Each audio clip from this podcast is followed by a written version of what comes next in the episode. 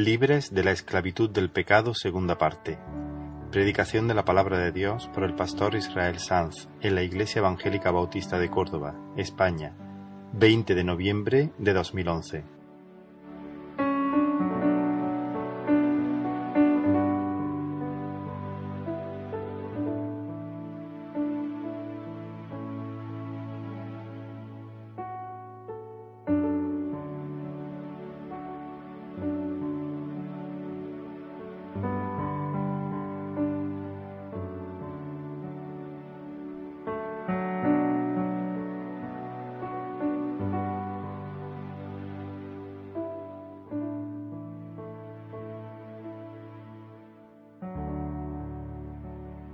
Romanos capítulo 8.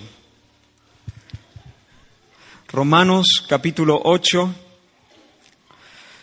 Porque queremos con la ayuda del Señor saborear, experimentar la gloriosa libertad de los hijos de Dios.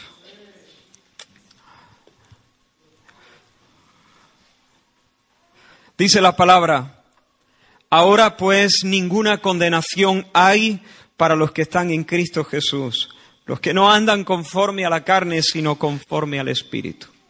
Porque la ley del Espíritu de vida en Cristo Jesús me ha librado de la ley del pecado y de la muerte. Porque lo que era imposible para la ley, por cuanto era débil por la carne, Dios, enviando a su Hijo en semejanza de carne de pecado y a causa del pecado, condenó al pecado en la carne para que la justicia de la ley se cumpliese en nosotros, que no andamos conforme a la carne, sino conforme al Espíritu. Porque los que son de la carne piensan en las cosas de la carne, pero los que son del Espíritu en las del Espíritu, en las cosas del Espíritu. Versículo 6. Pero el ocuparse de la carne es muerte, pero el ocuparse del Espíritu es vida y paz. Por cuanto los designios de la carne son enemistad contra Dios, porque no se sujetan a la ley de Dios ni tampoco pueden y los que viven según la carne no pueden agradar a Dios. Mas vosotros no vivís según la carne, ya que, sino según el Espíritu, ya que el Espíritu de Dios mora en vosotros. Y si alguno no tiene el Espíritu de Cristo, no es de él. Pero si Cristo está en vosotros, el cuerpo en verdad está muerto a causa del pecado, mas el Espíritu vive a causa de la justicia. Y si el Espíritu de aquel que levantó de los muertos a Jesús mora en vosotros, el que levantó de los muertos a Cristo Jesús vivificará también vuestros cuerpos mortales por su Espíritu que mora en vosotros. Así que, hermanos, deudores somos, no a la carne, para que vivamos conforme a la carne, porque si vivís conforme a la carne, moriréis. Mas si por el Espíritu hacéis morir las obras de la carne, viviréis. Porque todos los que son guiados por el Espíritu de Dios, estos son hijos de Dios. Déjame que lea los últimos tres versículos de nuevo, porque serán eh, nuestro texto para esta mañana. Así que, hermanos, deudores somos, no a la carne, para que vivamos conforme a la carne. Porque si vivís conforme a la carne, moriréis. Mas si por el Espíritu hacéis morir las obras de la carne, viviréis. Porque todos los que son guiados por el Espíritu de Dios, estos son hijos de Dios. Amén. Antes de entrar al texto, quiero leeros unas palabras que fueron escritas el 31 de diciembre de 1767 en, en el diario personal de uno de los compositores de himnos más conocidos de la historia de la Iglesia, Augustus Toplady, el autor de Quizá el nombre no, no, suene tanto, pero cuando diga uno de sus himnos más famosos, quizá el más famoso, Roca de la Eternidad. Roca de la Eternidad. Augusto Stopladi, 31 de diciembre, expirando el año, él escribió en su diario personal, al repasar el año pasado, deseo confesar que mi infidelidad ha sido grande en extremo. Mis pecados todavía más grande. Y, y, las misericordias de Dios más grandes que ambas. Mis defectos y hechos malos, mi incredulidad y falta de amor, me hundirían al infierno más profundo si Jesús no fuera mi justicia y mi redentor. Lo voy a repetir otra vez. Y quiero decir enfáticamente que la persona que predica en esta mañana, es decir, yo, me identifico con mi hermano Augustus Topladi. Al repasar el año pasado, deseo confesar que mi infidelidad ha sido grande en extremo. Mis pecados todavía más grandes y las misericordias de Dios más grandes que ambos. Mis defectos y hechos malos, mi incredulidad y falta de amor me hundirían al infierno más profundo si Jesús no fuera mi justicia y mi redentor. Lo voy a decir otra vez. Yo me identifico con estas palabras. Al repasar mi vida, todavía veo, todavía veo suficiente pecado como para llevarme al lugar más profundo del infierno. Todavía veo reacciones de cobardía, todavía veo egoísmo que a veces se impone, todavía veo falta de fe y de confianza en el Señor, tan fea, tan ofensiva, tan contraria al Espíritu, tan contraria a la gracia de Dios. Todavía veo a veces orgullo tan feo, tan negro delante de Dios. Todavía veo esas cosas.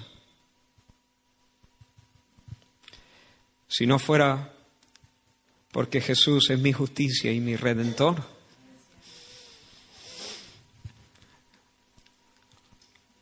Quiero que esto quede claro, no creo en la perfección en este lado de la eternidad. Mientras nosotros estemos aquí, hasta que no veamos a Cristo cara a cara, nosotros tendremos que lamentarnos, combatir contra el pecado y lamentarnos de que muchas veces, más de las que quisiéramos, el pecado está demasiado presente en nuestras vidas y a veces hacemos cosas. No vivimos pecando, no vivimos en pecado. El cómputo de nuestra vida no es ese. Si tú miras mi vida, tú no vas a concluir que yo vivo un estilo de vida pecaminoso, porque no lo vivo.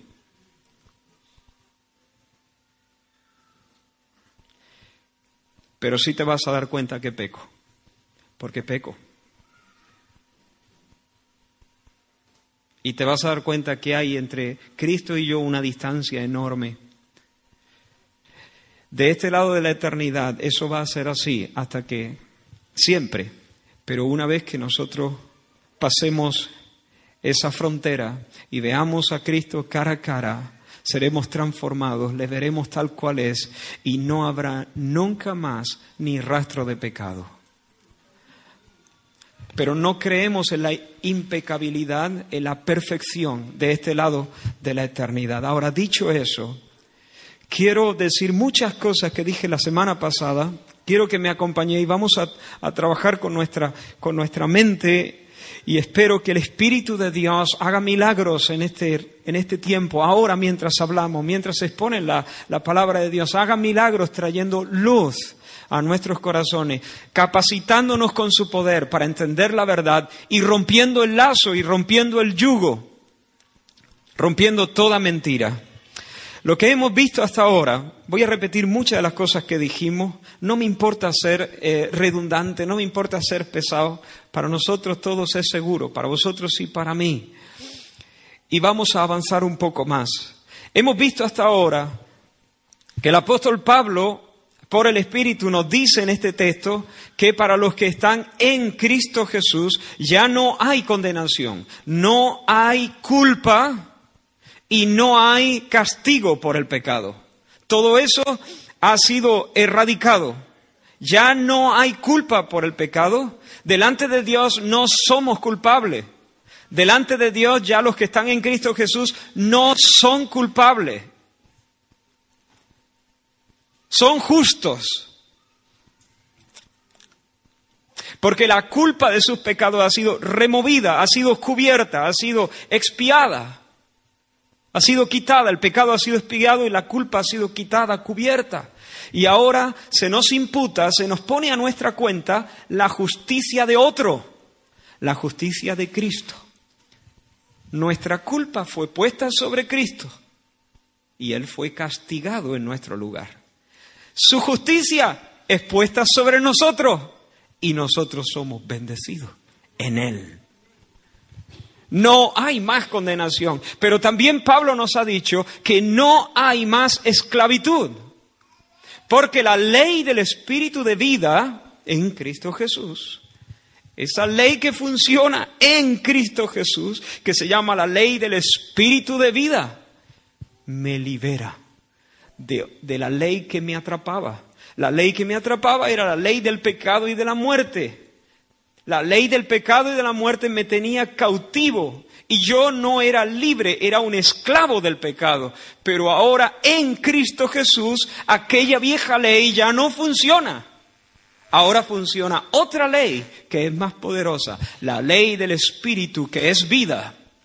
La ley del Espíritu de vida me libra de la ley del pecado y de la muerte.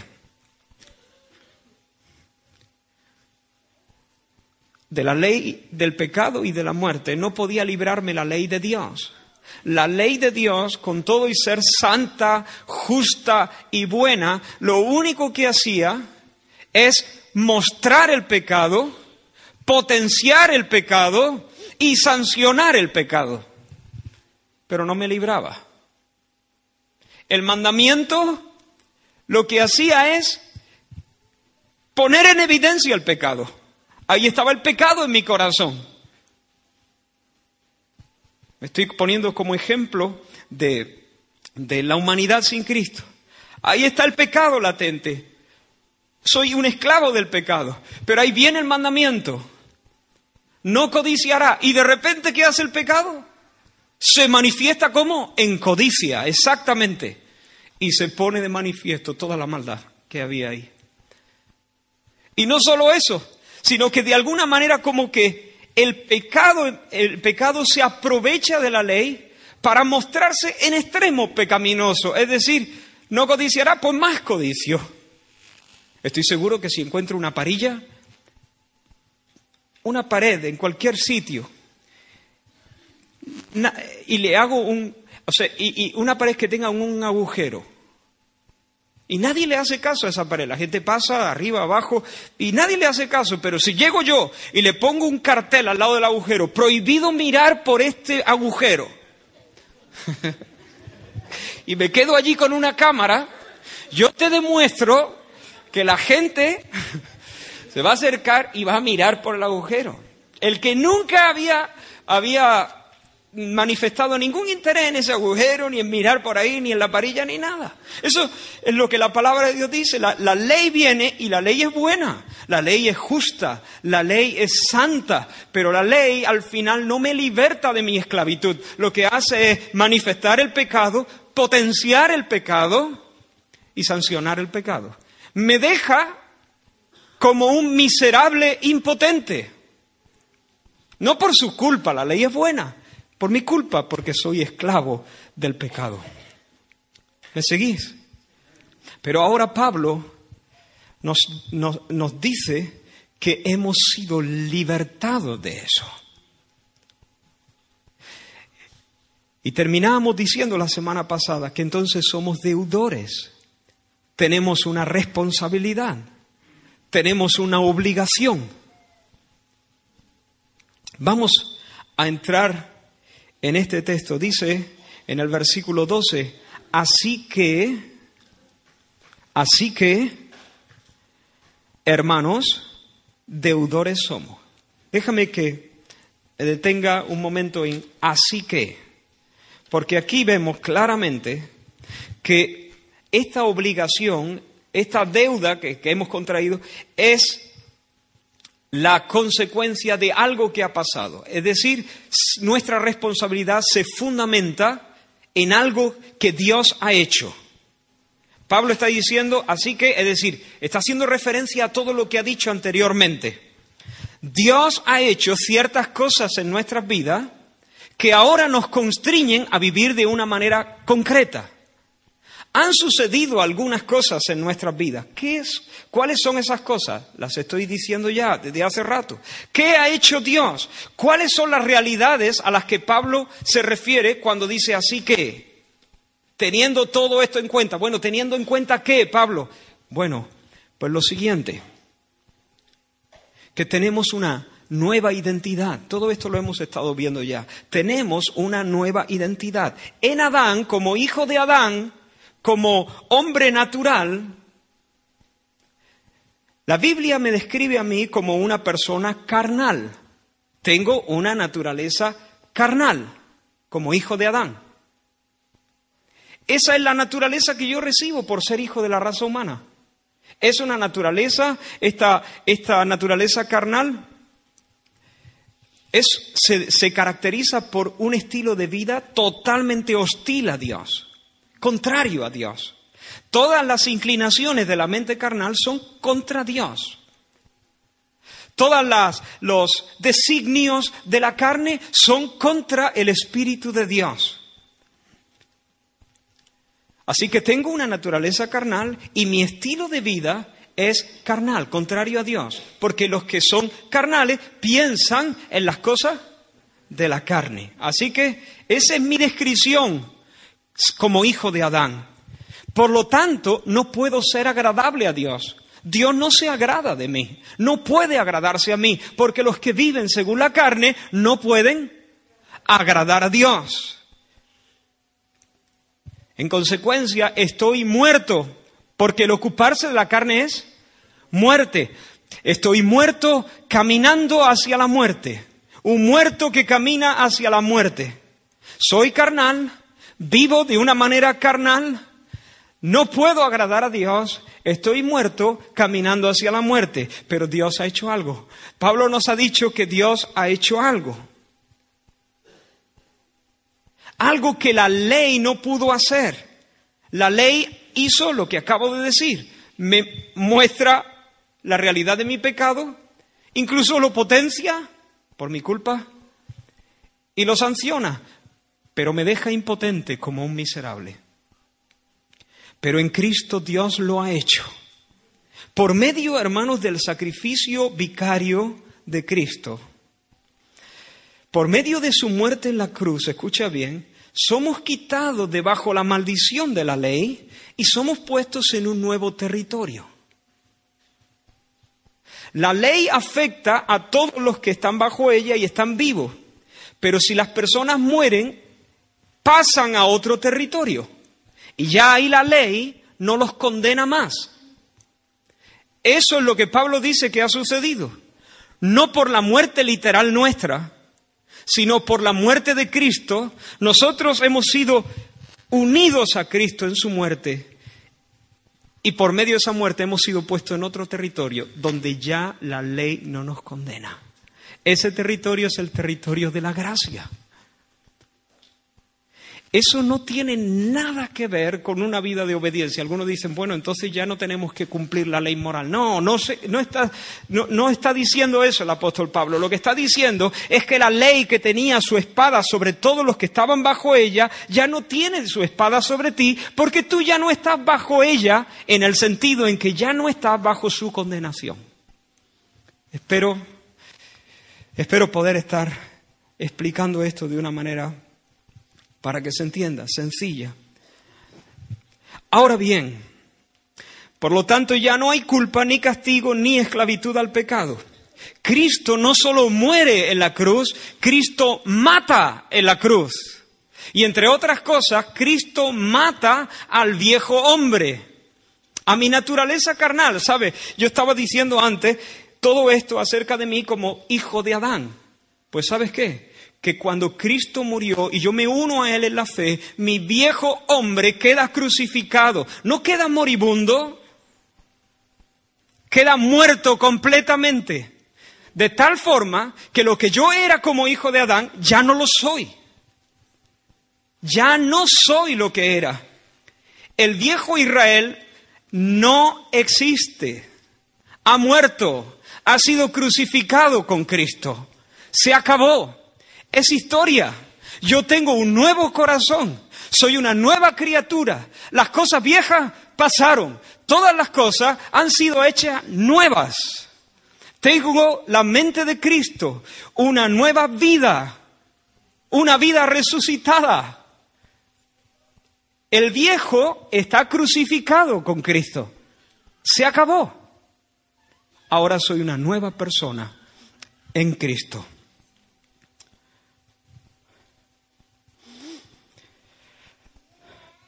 Ese viejo Israel vendido como un esclavo al pecado ya no es más. Ese viejo Israel cuyo estilo de vida se ajustaba a las pasiones pecaminosas de la carne ya no es más, dejó de ser. Ese viejo Israel incapaz de agradar a Dios murió en la cruz, es un cadáver. Es historia, una historia de la que no me siento orgulloso, por cierto, pero que la seguiré contando para jactarme de Dios. Somos hechos además nuevas personas porque el soplo del Omnipotente sopló sobre nosotros. El viejo hombre es, muerto, pero no solo eso. nueva vida es soplada por Dios. El Espíritu Santo nos hace nacer de nuevo. Otra palabra es nos regenera. Dios nos regenera por su Espíritu. Dios nos recrea. Nos hace de nuevo por el Espíritu suyo. Y ahora, hermano, la persona que tienes delante de ti, que se identifica con Augusto Topladi, es un hombre espiritual. Pienso en las cosas del Espíritu. Puedo agradar a Dios. Soy libre de mi antiguo amo y puedo hacer la voluntad de Dios. Soy un hombre vivo caminando hacia la vida. Soy un hombre vivo caminando hacia la vida. La primera cosa que Dios ha hecho es que nos ha dado una nueva identidad en Cristo. La segunda cosa que vimos ya, todo esto es repaso, la segunda cosa es que tenemos un nuevo poder, una nueva habilidad. ¿Por qué? Porque Cristo está en nosotros. Cristo en nosotros. Piénsalo. Piénsalo. No escuche estas frases como algo ya muy... Piénsalo. El Espíritu de Dios en nosotros. Si no tenemos el Espíritu de Dios, entonces es que no somos de Dios. Pero si somos hijos de Dios, entonces el Espíritu de Dios está en nosotros. Y ahora el Espíritu de Dios en nosotros nos capacita, nos guía nos trae, nos lleva, nos conduce en, la senda de la santificación. Eso es lo que quiere decir Pablo cuando dice son guiados. Es la misma palabra que, usa eh, el evangelista cuando, eh, narra el relato, cuando Jesús le dice a los que acompañaban a Bartimeo, traedle, hago.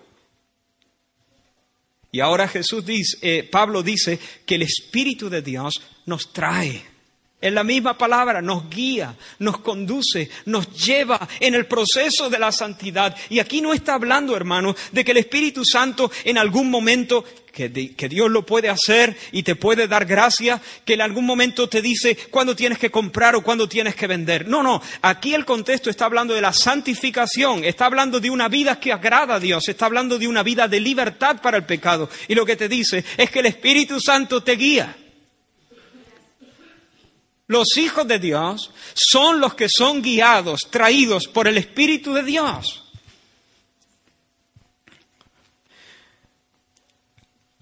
Dios, Cristo nos exhibe en triunfo, nos lleva en triunfo para mostrar, para mostrar a todos que Él nos ha conquistado a nosotros con su amor. Así que aunque este cuerpo tenga que morir, el Espíritu, con mayúscula, que es vida, vive en nosotros. Y si el Espíritu, que es la vida, el Santo de Dios, vive en nosotros, entonces el que levantó de los muertos a Cristo Jesús también nos resucitará por medio de su Espíritu que mora en nosotros. Qué verdad es increíble. Tengo una nueva identidad, hermano, y soy un hombre nuevo, y también soy un hombre libre capacitado por el Espíritu que mora en mí para andar en victoria, en obediencia, en libertad. Antes un esclavo, ahora un rey, antes un esclavo bajo el tirano, pero ahora dice los que han recibido la abundancia de la gracia y el don de la justicia reinan para vida, reinan para vida. Esa es la descripción del cristiano. Ha recibido la abundancia de la gracia y el don de la justicia y ahora reina. Bendito sea el nombre del Señor. Ahora, dejadme detenerme unos minutos solamente. Yo había pensado en un principio hacer una argumentación más elaborada, eh, pero al final he cambiado de opinión. Una aclaración eh, eh, en relación a Romanos 7. En Romanos 7, a partir del, del versículo 14, Pablo dice unas palabras que han, que han confundido muchísimo, o que muchas, en las que muchas personas se confunden. Allí es donde Pablo se expresa de esta manera, porque sabemos que la ley es espiritual, mas yo soy carnal vendido al pecado. Porque lo que hago no lo entiendo, pues no hago lo que quiero, sino lo que aborrezco, eso hago. Y si lo que no quiero esto hago, apruebo que la ley es buena, de manera que ya no soy yo quien hace aquello, sino el pecado que mora en mí. Y yo sé que en mí, esto es en mi carne, no mora el bien, porque el querer el bien está en mí, pero no el hacerlo. Porque no hago el bien que quiero, sino el mal que no quiero, eso hago. Y si hago lo que no quiero, ya no lo hago yo, sino el pecado que mora en mí. Así que queriendo yo hacer el bien, hallo esta ley, que el mal está en mí. Porque según el hombre interior me deleito en la ley de Dios, pero veo otra ley en mi miembro que se revela contra la ley de mi mente y me lleva cautivo a la ley del pecado que está en mi miembro. Miserable hombre de mí, ¿quién me librará de este cuerpo de muerte? Gracias doy a Dios por Jesucristo Señor nuestro. Así que, yo mismo con la mente sirvo a la ley de Dios, más con la carne a la ley del pecado. Hermanos, hay mucha confusión en torno a este pasaje. Los eh, eruditos y, teólogos no se ponen de acuerdo en cuanto a la identidad del hombre de Romanos 7. ¿Es un creyente que está hablando? ¿Es Pablo en el tiempo presente? ¿Pablo está hablando de sí antes de conocer a Cristo? Eh, quién es este hombre? Y tengo que reconocer, hermanos, que el lenguaje de este pasaje me deja perplejo. Hay cuestiones que personalmente no he resuelto yo. Hay cosas que me siguen dejando perplejo y hay una buena dosis para mí de misterio en este pasaje. Pero también he llegado a la conclusión de que puedo entender sin, necesidad de descubrir todo el misterio. Y me voy a explicar. Algunas personas dicen, bueno, Pablo está diciendo que él con su mente quiere servir a Dios, pero que luego hay otra ley en su miembro que, que lo llevan cautivo al pecado. Así que tiene que reconocer este gigante espiritual que hace lo que no quiere hacer y que lo que quiere hacer no lo hace. Tiene que reconocer este gigante de Dios que la ley es espiritual, pero que él es carnal, vendido como un esclavo al pecado. Vendido al pecado, pero esa palabra vendido tiene la connotación de esclavitud, vendido como un esclavo al pecado. Así que termina el hombre lamentándose y diciendo, miserable hombre de mí, ¿quién me librará? Tú dices, no, no, al final termina diciendo, gracias doy a Dios, sí, sí, no. Pero luego dice, así que concluyendo, concluyendo, yo con mi mente sirvo a la ley de Dios, pero con mi carne a la ley del pecado. Y muchas personas dicen, si esta es la experiencia del gran apóstol Pablo, ¿podré yo aspirar a una experiencia de libertad?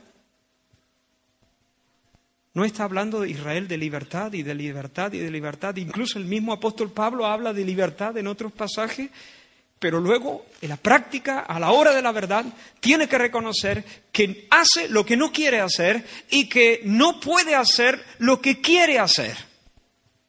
Que finalmente termina siendo un esclavo y que su canción es Miserable hombre de mí.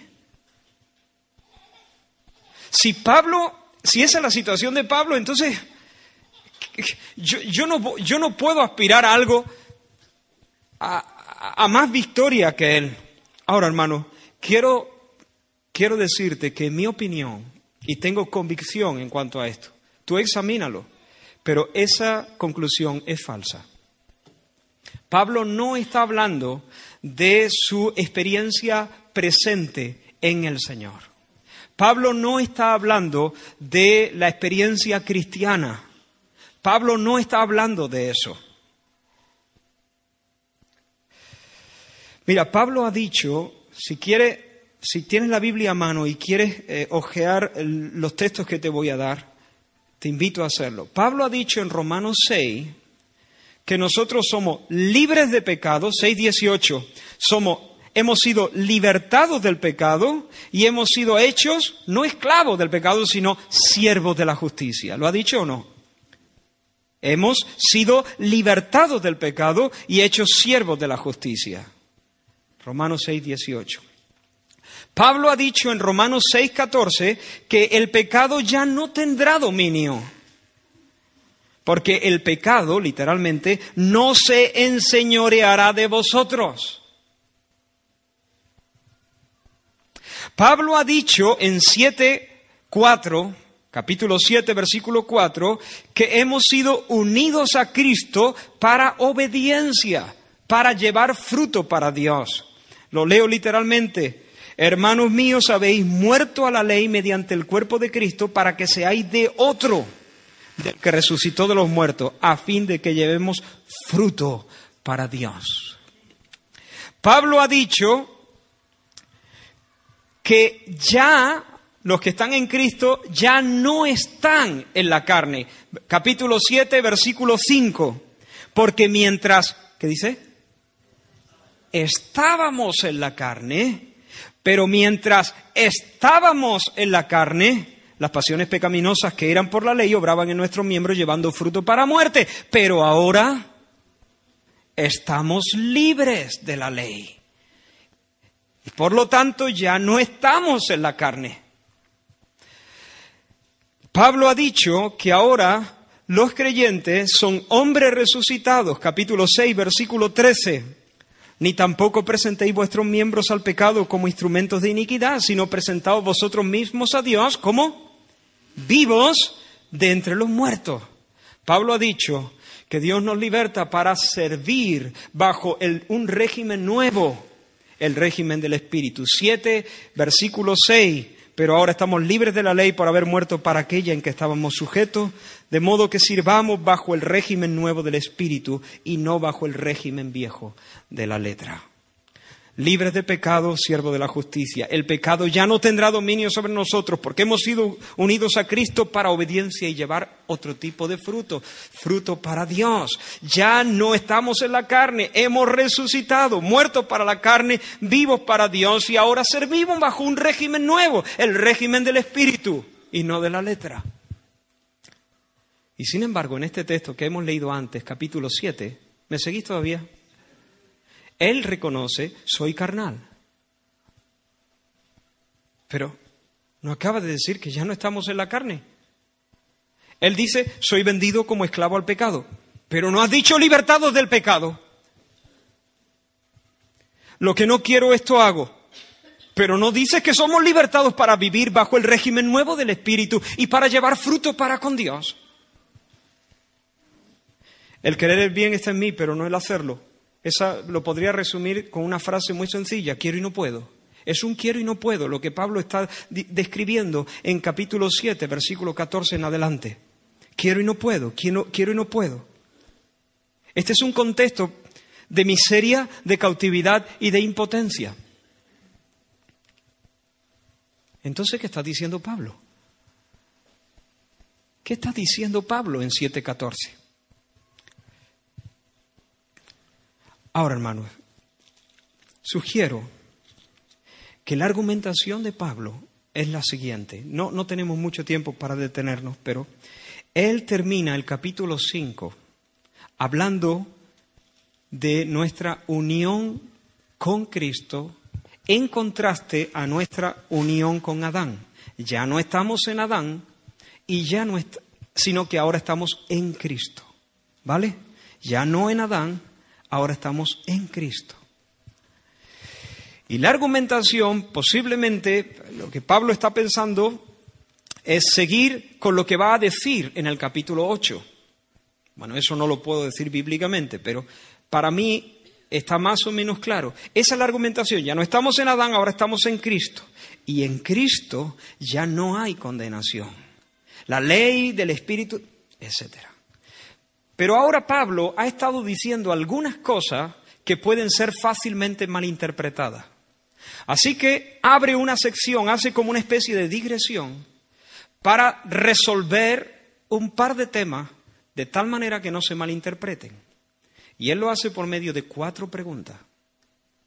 De hecho, tú te vas a dar cuenta claramente, capítulos 6 y 7 son como una especie de paréntesis de su argumentación para Pablo quiere asegurarse de que nadie lo está interpretando mal. Si te vas al capítulo 6, versículo 1, tienes la primera pregunta. Lo que Pablo hace es presenta una cuestión que sabe que puede suscitarse a raíz de lo que él ha dicho, da una respuesta corta y luego hace una, explicación más detallada. Cuatro veces lo hace. Capítulo 6, versículo 1. Vale, tú estás hablando de que reina la gracia, reina la gracia, y que donde abundó el pecado, sobreabundó la gracia. Y Pablo dice, espérate, esto lo tengo que matizar.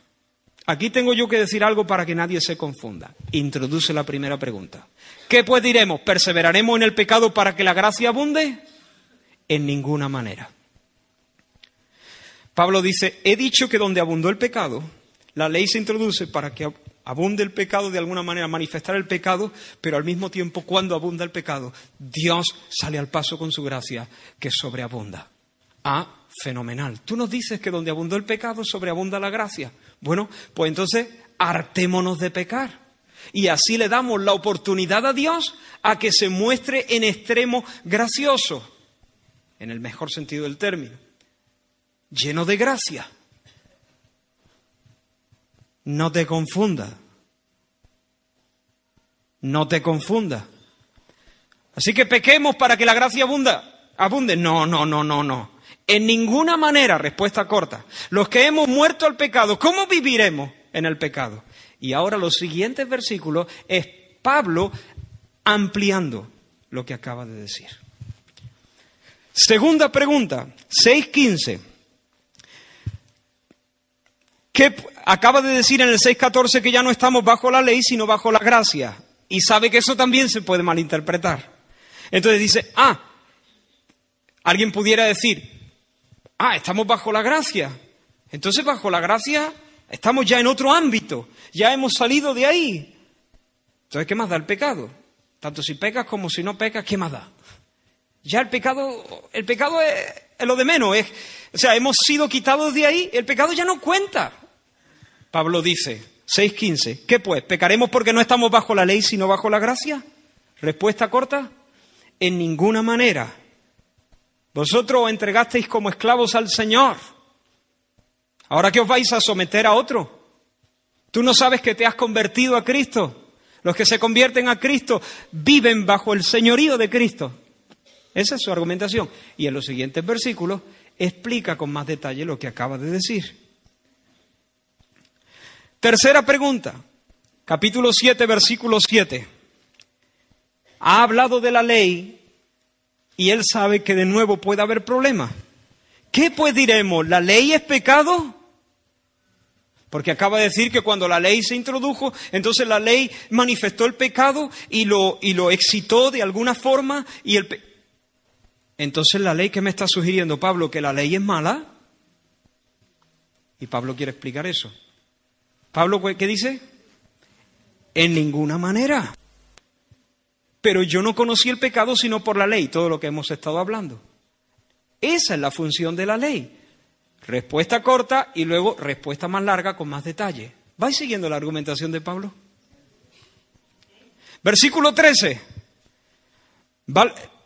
Alguien pudiera decir, eh, Pablo ha dicho, bueno, esta es la función de la ley. Eh, pone de manifiesto el pecado y lo potencia, lo excita de alguna manera. Ah, bueno, entonces Pablo, lo que tú me estás diciendo, vale, que la ley es buena, eso lo he entendido, pero a mí me ha envenenado.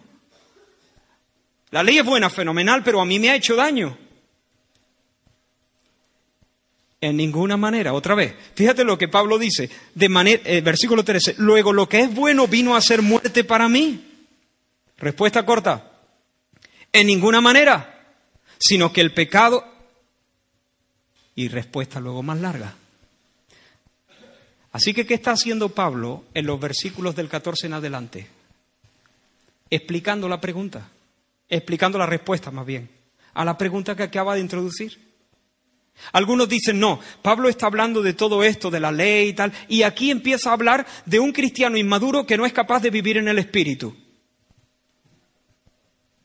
¿Y qué tiene que ver un cristiano inmaduro que no puede andar en el Espíritu en esa argumentación? Pablo no, está, no, Pablo no trae un tema nuevo. Pablo está abriendo el paréntesis ese y está tratando con dos cuestiones, la ley, la, la, ley, la ley, la, la gracia,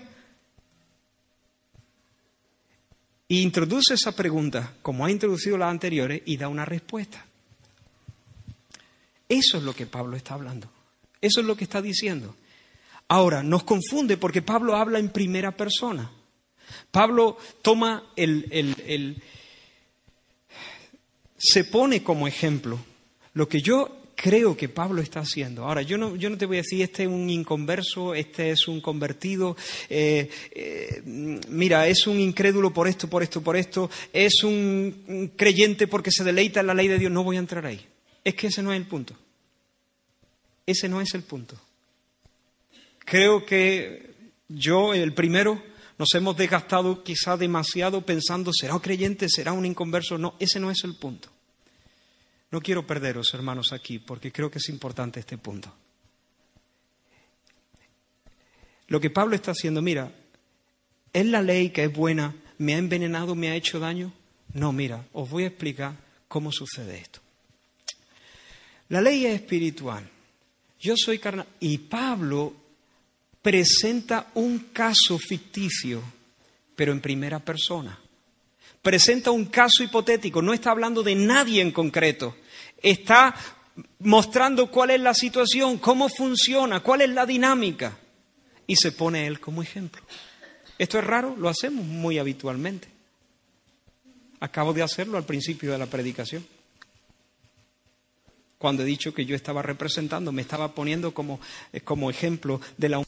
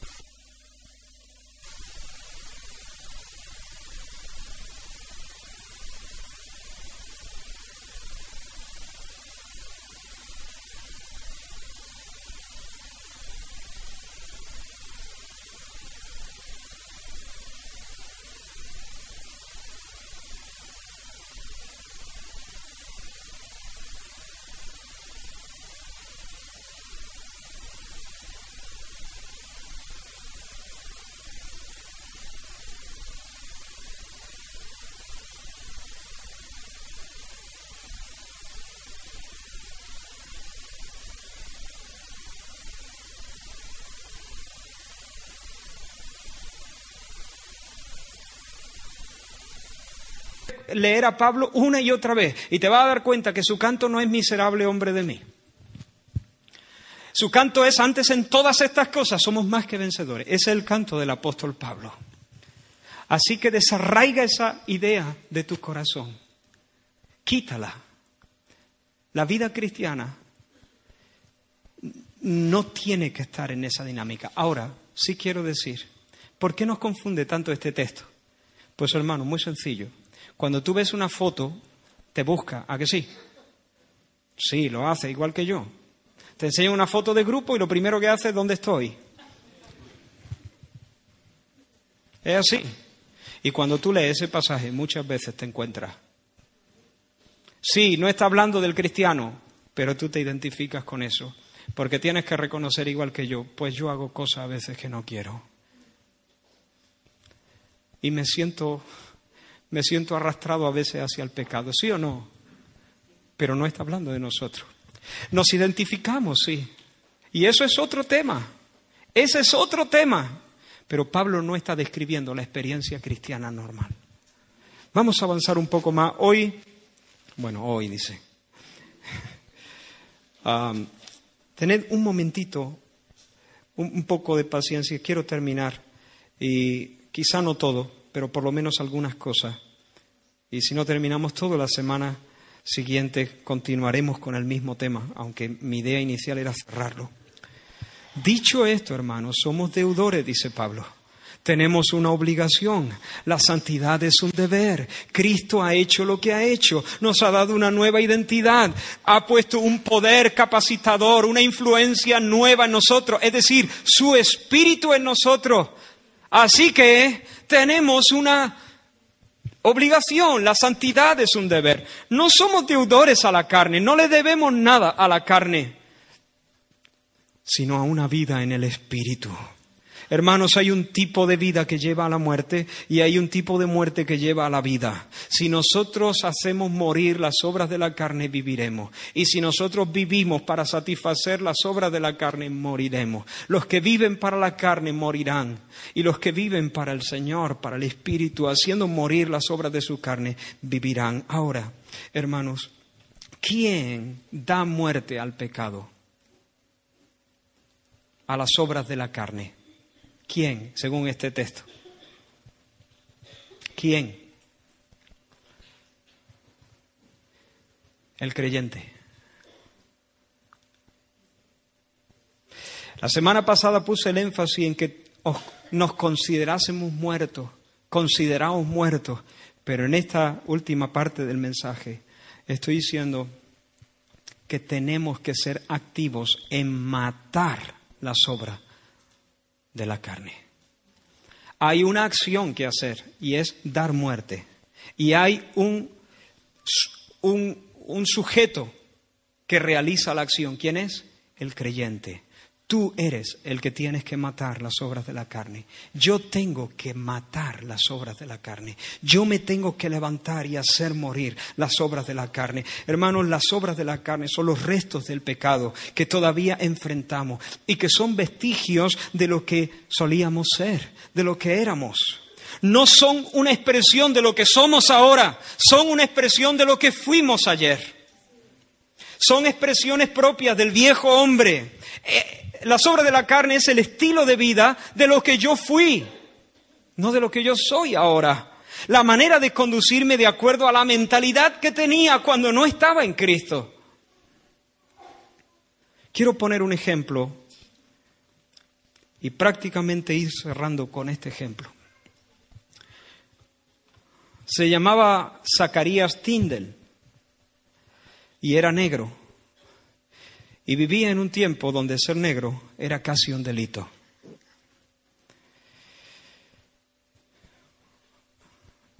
Se había criado en, en la... Se había criado como esclavo. No había conocido otra cosa sino la esclavitud. Zacarías era hijo de un esclavo, que a su vez era hijo de un esclavo. Nunca conoció a su abuelo, porque a su abuelo lo asesinaron siendo todavía muy joven de una manera muy cruel. Le dieron a beber hasta que lo emborracharon y luego lo lanzaron a un lago sabiendo que no sabía nadar. Así que nunca conoció a su abuelo. Su vida ha estado llena de humillación. Todavía tiene que soportar una de las cosas que, que más duras se le hacen a Zacarías es ver cómo los hijos de los señoritos y de los amos abusan de sus propios hijos y los obligan a jugar y los ridiculizan y los golpean a su gusto, a su antojo y él no puede hacer nada para defenderlo. Sus hijos tienen que soportar los caprichos y los abusos de los niños blancos. Pero hermanos de 1863, 1 de enero 1863, y empieza a tener vigencia la proclamación de emancipación en Estados Unidos. Firmada por el presidente Abraham Lincoln, declara que todos, todos, absolutamente todos los esclavos quedan liberados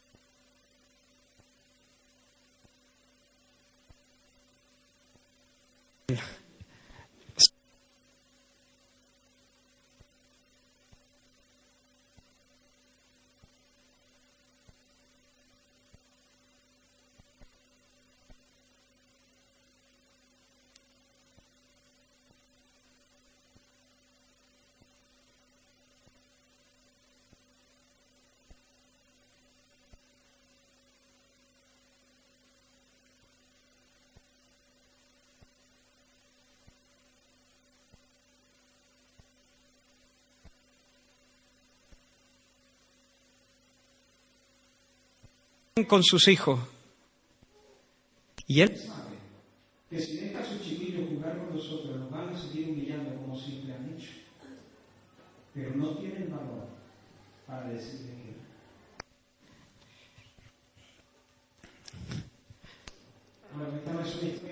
Estoy inventando. Ya sé que ha colado por lo de Zacarías Tindel. ¿Qué está pasando ahí, hermano? ¿Qué está pasando ahí? Pero bien pudiera haber pasado. Zacarías Tindel, hermano, es un hombre libre, 2 de enero. Es un hombre libre, 3 de enero. Pero ¿sabes qué pasa? Su antiguo, su viejo hombre, por así llamarlo, el esclavo que era, ha muerto. Cuando decimos que el viejo hombre ha muerto, no es que nosotros somos otra gente, no, no somos el mismo, solamente que ya no somos esclavos. Eso ha pasado, es historia, no somos, el viejo ha muerto. Zacarías esclavo ha muerto, se terminó, es historia, no es esclavo, está en el pasado. Pero cuando ha visto la cara de su amo, se ha orinado en los pantalones. ¿Por qué?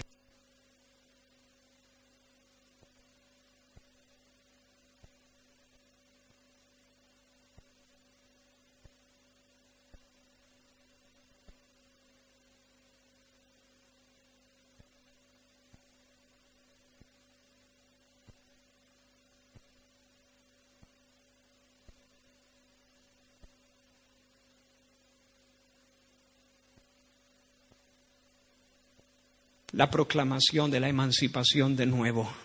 Quiero decirte quién eres tú, Zacarías. Quiero que entiendas que eres un hombre libre. Zacarías, eres un hombre libre. Zacarías, eres un hombre libre. Ya lo sé, ya lo sé, Israel. Ya lo sé, ya lo sé, amo. No, soy tu amo. Eres un hombre libre. Ya, ya lo sé, Israel. Ya lo sé, sí, Señor. Sí, sí, Señor, nada. Eres un hombre libre, Zacarías. Eres un hombre libre. Sal a la calle y levanta la barbilla. Eres un hombre libre, ¿lo entiendes? Sí, sí, lo entiendo. Y sale y de nuevo su amo, que le pide hacer un favor, que lo humilla. ¿Y sabes qué? Lo hace.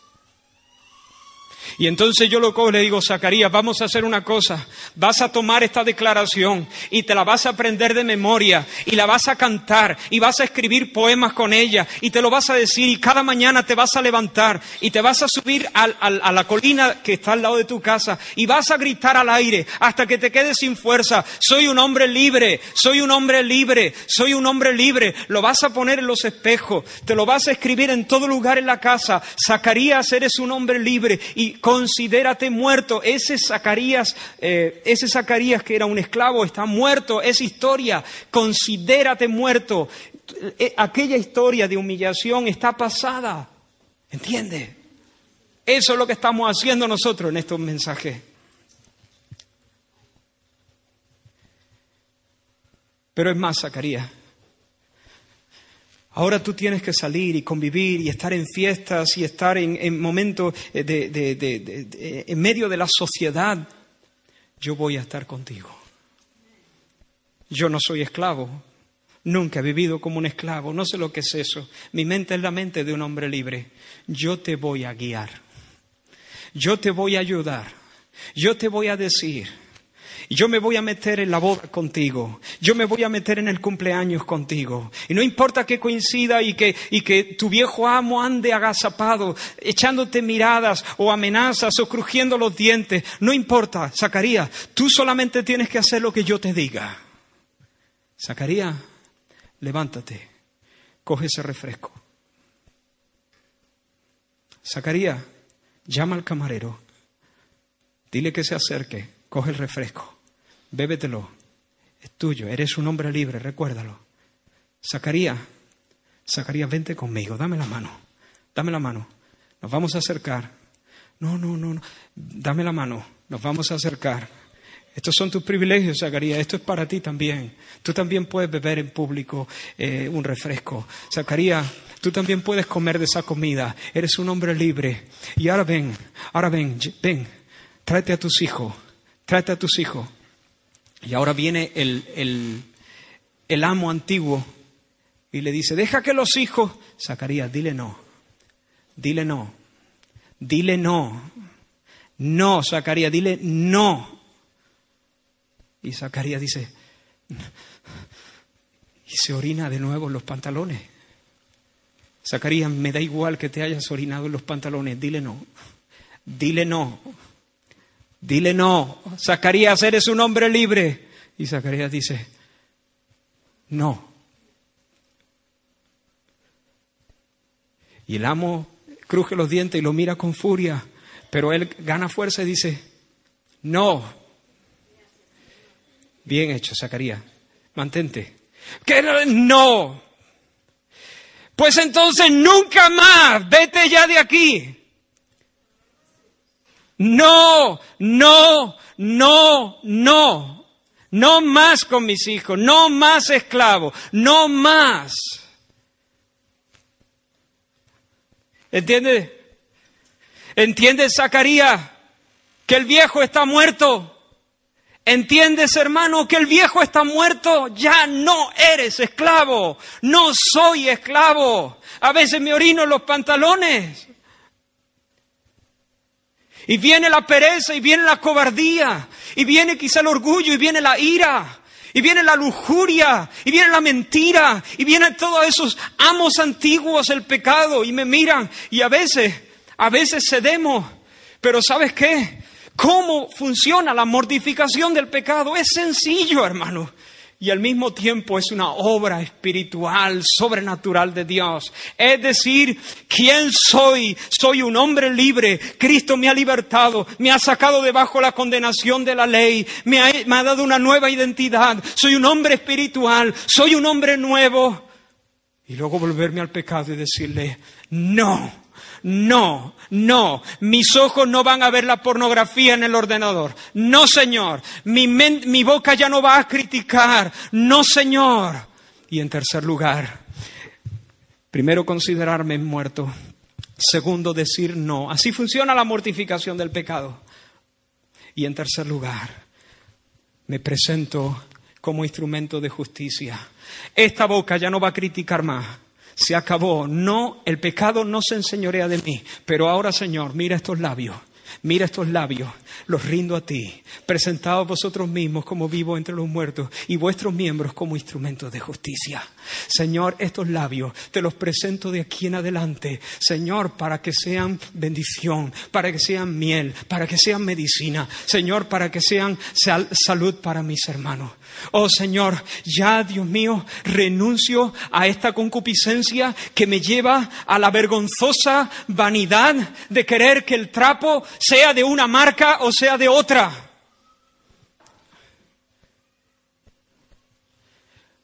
Y ahora, Señor, me presento como un hombre, como una mujer libre, y me adorno con el incorruptible adorno de un espíritu afable y apacible para ser agradable a ti.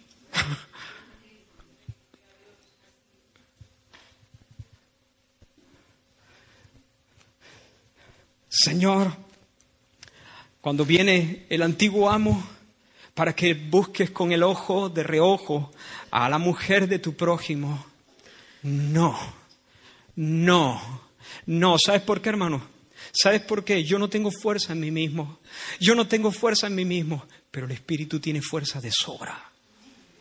Tienes fuerza de sobra y por el Espíritu yo puedo dar muerte a estas cosas. ¿Sabes lo que hace el Espíritu? El Espíritu viene y me trae a la cruz y me, y me dice uno y otra vez, esto es lo que eres, esto es lo que eres, esto es lo que Cristo ha hecho por ti, esto es lo que Cristo ha hecho por ti. Él tomará de lo mío, dice Jesús, y os lo hará saber, os lo hará saber, Él os hará saber todas las cosas, Él os guiará a toda la verdad. Y eso es lo que el Espíritu hace. Y entonces allí, viendo lo que Jesús ha hecho, lo que significa su muerte, lo que significa su resurrección, lo que significa su ascensión y el derramamiento del Espíritu del Espíritu Santo.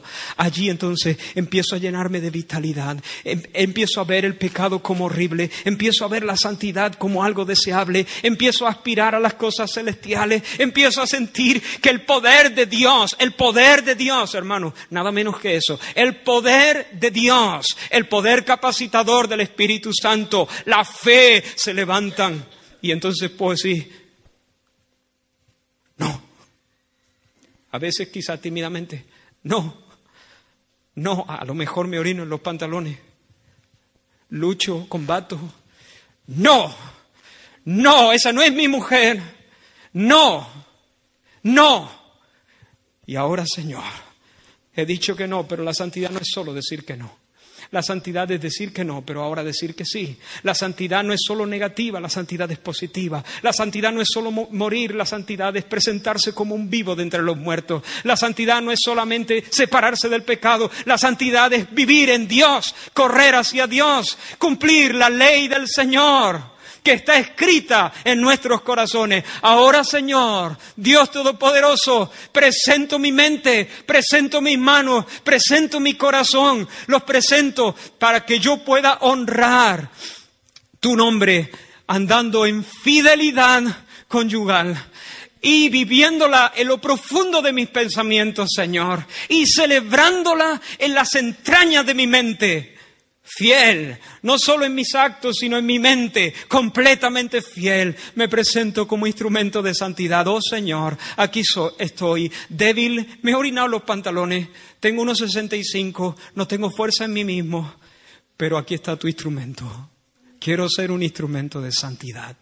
Quiero ser un instrumento de santidad. Hermanos, en el nombre del Señor, eres libre, eres libre. Ve a la cruz y lee la proclamación de emancipación. Lee la proclamación de emancipación. Lee lo que eres. Eres libre, eres libre, eres libre, eres libre. El Espíritu de Dios, el Espíritu Santo de Dios. Él no conoce la esclavitud, Él tiene una mente libre, Él es libre. Él te está guiando. Por lo tanto, hermano, aquí no hay muchos misterios. ¿Ves que no te estoy dando una fórmula número uno, número dos, número tres? Eh, eh, no sé, marca en, amarillo todos los mandamientos de la Biblia. Y en segundo lugar, eh, tienes que ayunar por lo menos tres días seguidos. Y luego haz un tanto así de oraciones. Y bueno, a un poquito más por si acaso. No te estoy diciendo eso. La religión no nos libra del poder del pecado. No son cosas que hacemos. Es por el Espíritu, hermano. Y el Espíritu te lleva a la cruz y te dice quién eres y quién es Cristo. Y el Espíritu te convence de pecado y te muestra la fealdad del mismo. Y el Espíritu te da fuerza y vigor espiritual y levanta tu fe para que entonces sí puedas decir no. Y cada vez más, 4 de enero, Zacarías sale a la calle y se encuentra con su amo que otra vez lo amenaza. Pero sabes que, hermano, esta vez no se orina en los pantalones.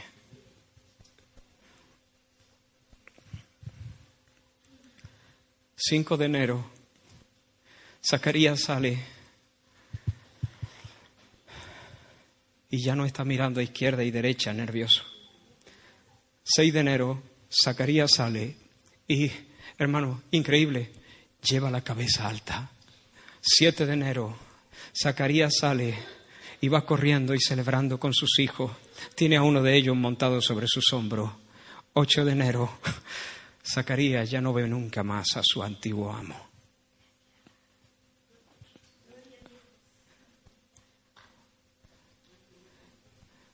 Termino diciendo que Pablo dice así que, hermanos, todo lo que he dicho se aplica a los que son hermanos porque son hijos de Dios. Si no eres hijo de Dios, tú eres esclavo del pecado. Pero en esta mañana puedes acudir a Jesús y decir, Señor Jesús, reconozco que soy pecador y que soy un esclavo del pecado. Sálvame, sálvame, ora como quiera pero clama al Señor, invoca su nombre y cree que Jesús es poderoso porque Él ha muerto por ti, ha resucitado, está vivo y es poderoso para salvar a los que corren a Él.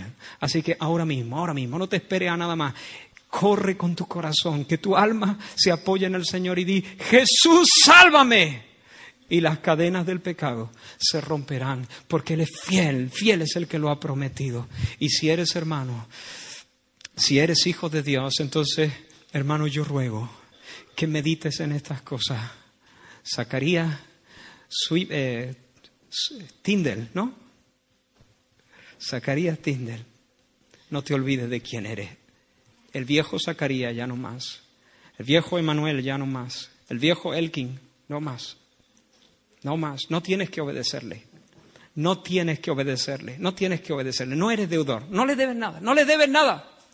No le debes nada. No eres deudor. Afírmate y el poder vendrá. Cree y la gracia fluirá. Levántate y podrás experimentar victorias que tal vez hasta el día de hoy no has podido experimentar. Vamos a orar. Y al contemplarte se me acaban las palabras. Más allá de todo, te entregaste. Precioso cordero en majestad inigualable. Más allá de todo